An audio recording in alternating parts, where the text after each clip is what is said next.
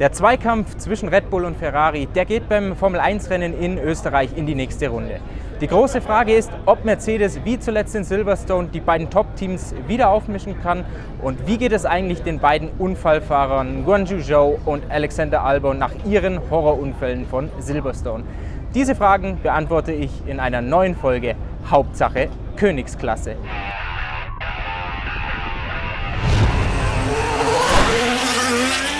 Hi Leute, ich bin's mal wieder Andreas, euer rasender Formel 1 Reporter, diesmal aus dem Fahrerlager in Spielberg.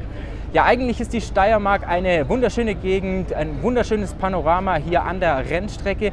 Diesmal aber spielt das Wetter nicht so ganz mit. Es wechseln sich immer wieder trockene mit äh, nassen Phasen ab. Und so könnte es auch am restlichen Wochenende bleiben, also Regen und trockene Phasen. Das würde natürlich dieses Sprintrennwochenende, das zweite der Saison, würzen. Sprintwochenende bedeutet, am Freitagabend steigt bereits die Qualifikation, am Samstag gibt es ein Rennen über 24 Runden, Kurzformat und am Rennsonntag dann wie gewöhnlich der Grand Prix hier in Österreich über 71 Rennrunden. Ich habe mich hier zwischen die Trucks von Red Bull auf der einen Seite und Ferrari auf der anderen Seite positioniert. Die beiden Teams, die in dieser Saison bislang dominiert haben, die dieser Saison ihren Stempel aufgedrückt haben und die auch in Spielberg als die beiden großen Favoriten antreten. Wenn wir uns die Vergangenheit anschauen, dann lag diese Strecke besonders Red Bull. Es ist ja das große Heimspiel für das Team und äh, Max Verstappen, er hat bislang viermal in Spielberg gewonnen und im letzten Jahr gab es ja zwei Rennen hier in der Steiermark wie 2020 auch. Und im letzten Jahr hat Max Verstappen von 142 möglichen Rennrunden 142 angeführt. Er hat sich zweimal die Pole Position gesichert und er ist ein absoluter Spezialist auf dieser sehr, sehr kurzen Rennstrecke. Auf dem Papier hat man zumindest den Eindruck, dass äh, der Red Bull Ring Red Bull wieder besonders gut entgegenkommen sollte, auch mit den 2022er Autos.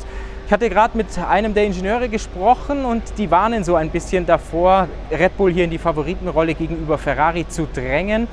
Die Geraden, die sind zwar hier in der Mehrzahl auf dem Red Bull Ring, aber sie sind nicht besonders lang. Sprich, Red Bull wird sein effizientes Auto gegenüber Ferrari, seinen Top-Speed-Vorteil wohl nicht ganz so stark ausspielen können wie auf anderen Rennstrecken in diesem Jahr. Was für Red Bull Honda spricht, das ist der Turbolader. Hat man in der Vergangenheit gesehen, dass der Honda Turbo sehr effizient ist auf dieser Rennstrecke, die ja auf 670 Meter etwa über dem Meeresspiegel liegt. Die Ingenieure von Red Bull, die prophezeien wieder mal ein sehr, sehr enges Rennen zwischen ihnen selbst und Ferrari. Sie hoffen auf ein bisschen Magic von Max Verstappen, also so die Magie, die Max Verstappen auf dieser Rennstrecke immer wieder gebracht hat. Ähm, Updates wird es von Red Bull Seite keine großen geben, eine mini, mini kleine Änderung am Unterboden, ein zusätzlicher Cut, mehr ist dort nicht zu erwarten. Ja, bei Ferrari nach Silverstone, Carlos Sainz hat das Rennen gewonnen. Es war insgesamt der dritte Saisonsieg für die Scuderia.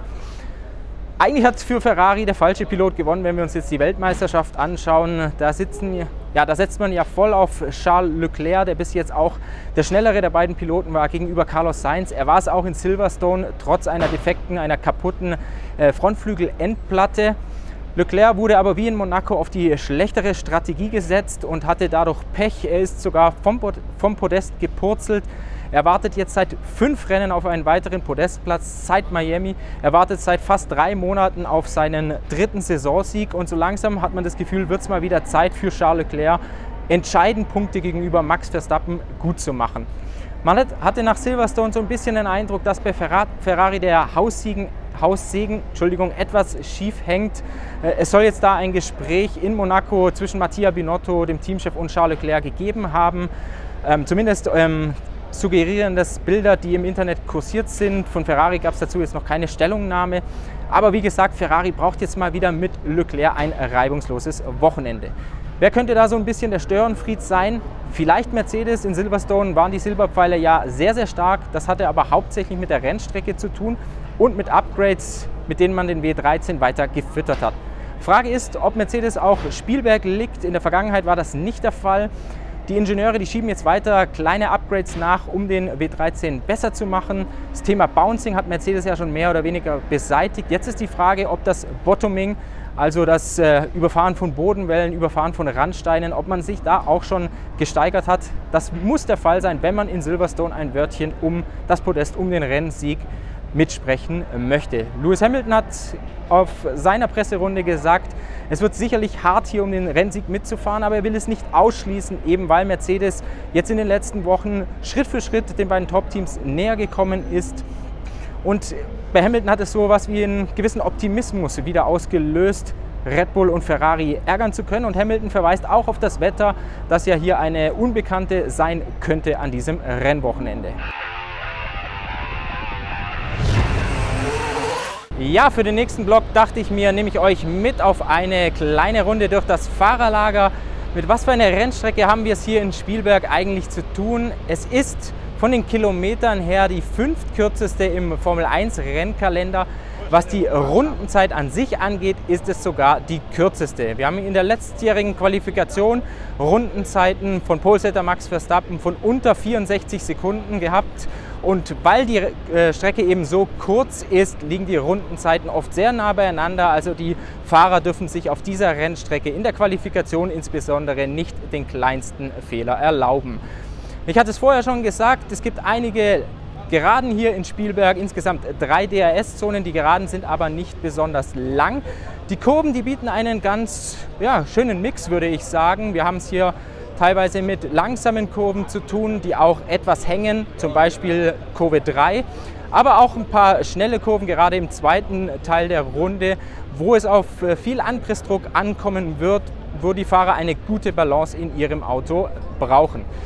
Insgesamt ist Spielberg eine Rennstrecke, auf der eine gute Bremsstabilität und eine gute Traktion verlangt wird.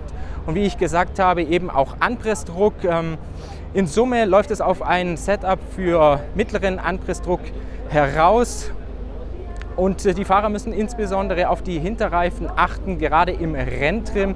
Da dürfte sich Red Bull drüber freuen, weil im Reifenmanagement, da war man in dieser Saison eigentlich bisher top.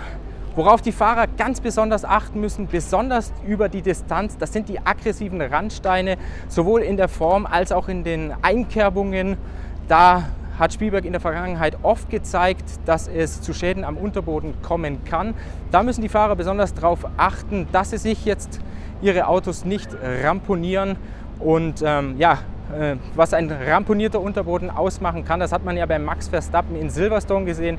Da hatte sich ein Teil vom Alpha Tauri im Unterboden verhakt und wie Max Verstappen gesagt hat, hat ihn das pro Runde 2,5 Sekunden gekostet. Also Achtung auf die Randsteine. In sieben der zehn Kurven müssen die Fahrer über die Randsteine drüber. Das heißt also, es ist eine starke Belastung für das Material, für die Autos, für die Aufhängungen und die Ingenieure, die müssen ihre Fahrer darauf hinweisen. Die Ingenieure müssen das Auto entsprechend abstimmen, dass es auch gut über die Randsteine geht. Gut über, gut über die Randsteine war bis jetzt in dieser Saison Ferrari. Also es spricht vieles wieder für ein enges Duell zwischen der Scuderia und Red Bull. Und bei Mercedes, wie gesagt, wird man sehen müssen, wie die Silberpfeile ihr Auto hier auf diese Rennstrecke abstimmen können. Ganz zum Schluss soll es noch um die beiden Unfallfahrer von Silverstone gehen. Im Hintergrund seht ihr vielleicht, läuft gerade Guanju Zhou an mir vorbei. Ihm geht es sehr gut, den Umständen entsprechend nach dem Unfall von Silverstone. Er hat selbst gesagt, dass er sich körperlich eigentlich schon am Sonntagabend wieder gut gefühlt hat. Es gab jetzt nach Auskunft von Alfa Romeo Sauber, hatte er keine Blessuren, keine Kopfschmerzen oder muskulären Problemen nach dem Unfall. Er ist selber froh, sagt Guanju Zhou, dass er jetzt direkt wieder ins Auto klettern kann. Und die größte Sorge, die hatte er in Silverstone, dass eventuell sein Motor, als er da zwischen Leitplanke und Fangzaun hing, auf dem Kopf, dass äh, sein Auto, dass der Motor eventuell Feuer fangen könnte, weil dann wäre er in der Falle gesteckt und nicht mehr wirklich schnell rausgekommen. Deshalb für Joe Glück im Unglück. Das gleiche gilt auch für Alexander Albon. Der hat gesagt, er hat am Montag nach dem Rennen schon noch die Nachwirkungen gespürt. Er ist ja erst in die Boxenmauer von Vettel geschickt worden, danach noch von mehreren Fahrzeugen getroffen worden am Start. Albon sagt aber, er fühlt sich wieder auf dem Weg Richtung 100 Prozent. Er glaubt, dass er morgen wieder bei 100 Prozent sein wird. Also die Formel 1 hat in Silverstone demonstriert, dass sie sehr, sehr sichere Autos hat und sie will in äh, Österreich jetzt die große Show von Silverstone fortsetzen. Ganz zum Schluss noch der AMS-Fakt für das Rennen in äh, Österreich, wie ihr es von mir gewohnt seid. Der dreht sich um die Überholwahrscheinlichkeit jetzt in Spielberg. Ich habe es ja gesagt, wir haben das zweite Sprintrennwochenende der Saison. Österreich hat drei DRS-Zonen und die meisten Überholmanöver, die werdet ihr zwischen den Kurven 3, also in Kurve 3 und in Kurve 4 erleben.